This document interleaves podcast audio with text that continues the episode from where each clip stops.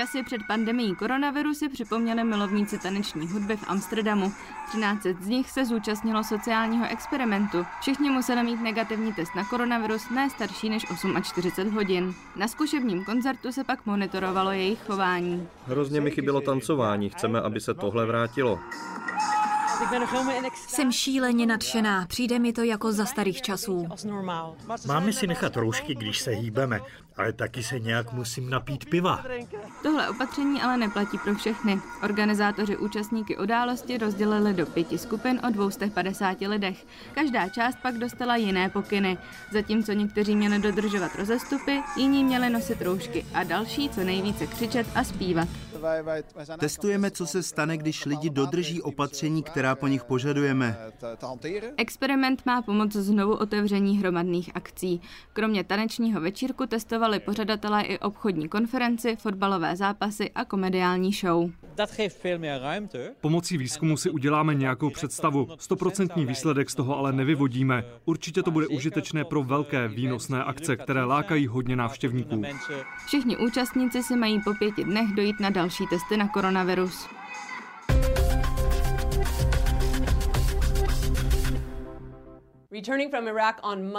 Papež František při pondělním návratu z Iráku řekl novinářům v letadle, že tato cesta byla zatím nejúnavnější ze všech. Pak ale zavtipkoval, že už je mu konec konců 84 let. Cestu prý hodně zvažoval a modlil se. Hlavně se obával, že by jeho návštěva Iráku mohla v zemi zhoršit koronavirovou situaci. Nakonec se ale rozhodl, že jestli Bůh chce, aby jel, pak se Bůh o lidi postará. Setkání s ajátolou Al-Sistáným nazval dobrým pro duši. Padla otázka, jestli jejich setkání povede k nějakému společnému vyjádření, podobnému tomu, které podepsal s představitelem sunnických muslimů. Na to řekl, že to byl první krok. Papež al-Sistání ho nazval moudrým, zbožným mužem a řekl, že nejvíce ho zaujal fakt, že se prý Sistání nikdy nestaví, aby přivítal hosty. Kvůli papežovi se ale postavil dvakrát. A papež František prozradil, že příští návštěva Blízkého východu ho zavede do Libanonu, i když detaily této další cesty nejsou jsou ještě plně stanovené.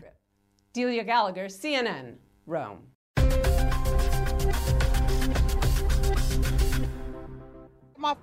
Moje rodina a já jsme rádi, že čekání konečně skončilo a tento den je tady.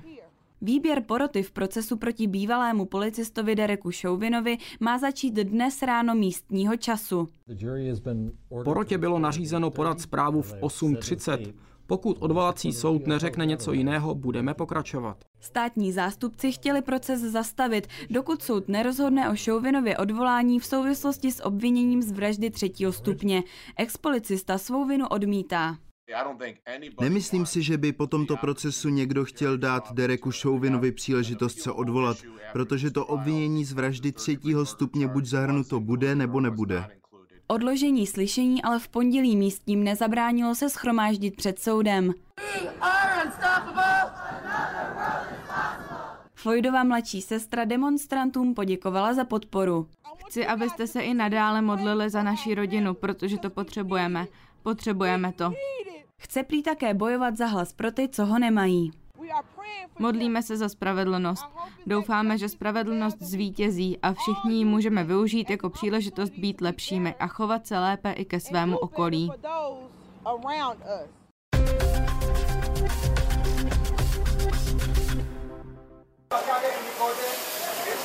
Slavný izraelský šéf-kuchař hodinu před otevřením dohlíží na poslední přípravy. Je to jako znovu zrození. Jako když znovu poprvé otevřete. Na oběd začne pomalu chodit víc lidí a na večeře už máme všechno zarezervované.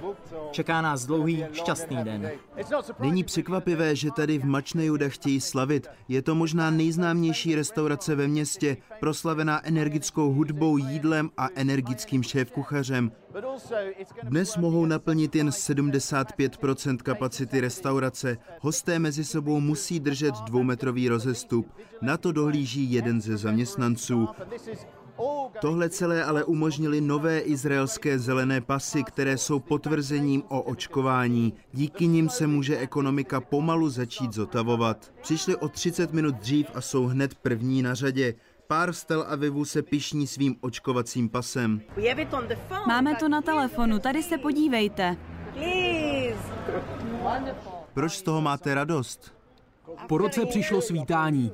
40% Izraelců už dostalo obě dávky vakcíny a mohou si tak užívat nové svobody, chodit na koncerty, ubytovávat se v hotelech, navštěvovat přednášky na univerzitě. Limitem je jen počet lidí na daném místě. I ti největší optimisté se ale bojí další celostátní karantény.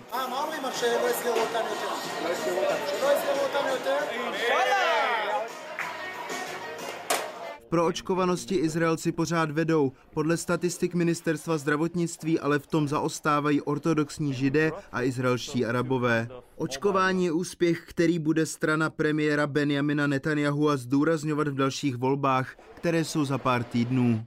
Jaké to je znovu otevírat? Trochu děsivé, ale mám hroznou radost. Proč je to děsivé? Otevíráme pro zákazníky po roce. U zákazníků kontroluje, že jsou na očkování. A co ti, co ověření nemají? Můžou sedět venku. Což vlastně není tak zlé. Jaro se už blíží.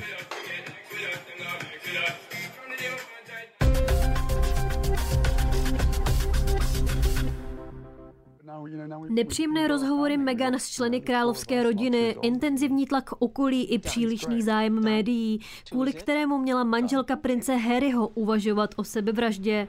To jsou jen některá z témat, která šokovala veřejnost a překvapila i odborníky na britskou královskou rodinu. Myslím, že doufali, že to nějak pročistí vzduch a uvedou věci na pravou míru.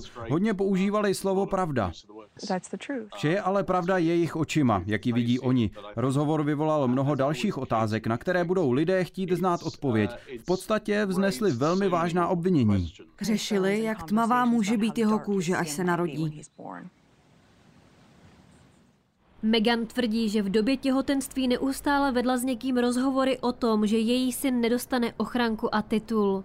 Byla jsem v šoku. Rozhovor byl mnohem otevřenější a osobnější, než jsem čekala. Bylo to jako kdyby si vyřizovala účty s královskou rodinou. Řekli mi, ať se dál věnuje herectví, že na ní nejsou peníze. Rozhovor otřásl britskou i americkou veřejností. Citace královského páru zaplnily přední strany tisku a online zpravodajství. Ze zahraničních médií vyplývá, že američané stojí za Meghan, Britové zase za královnou.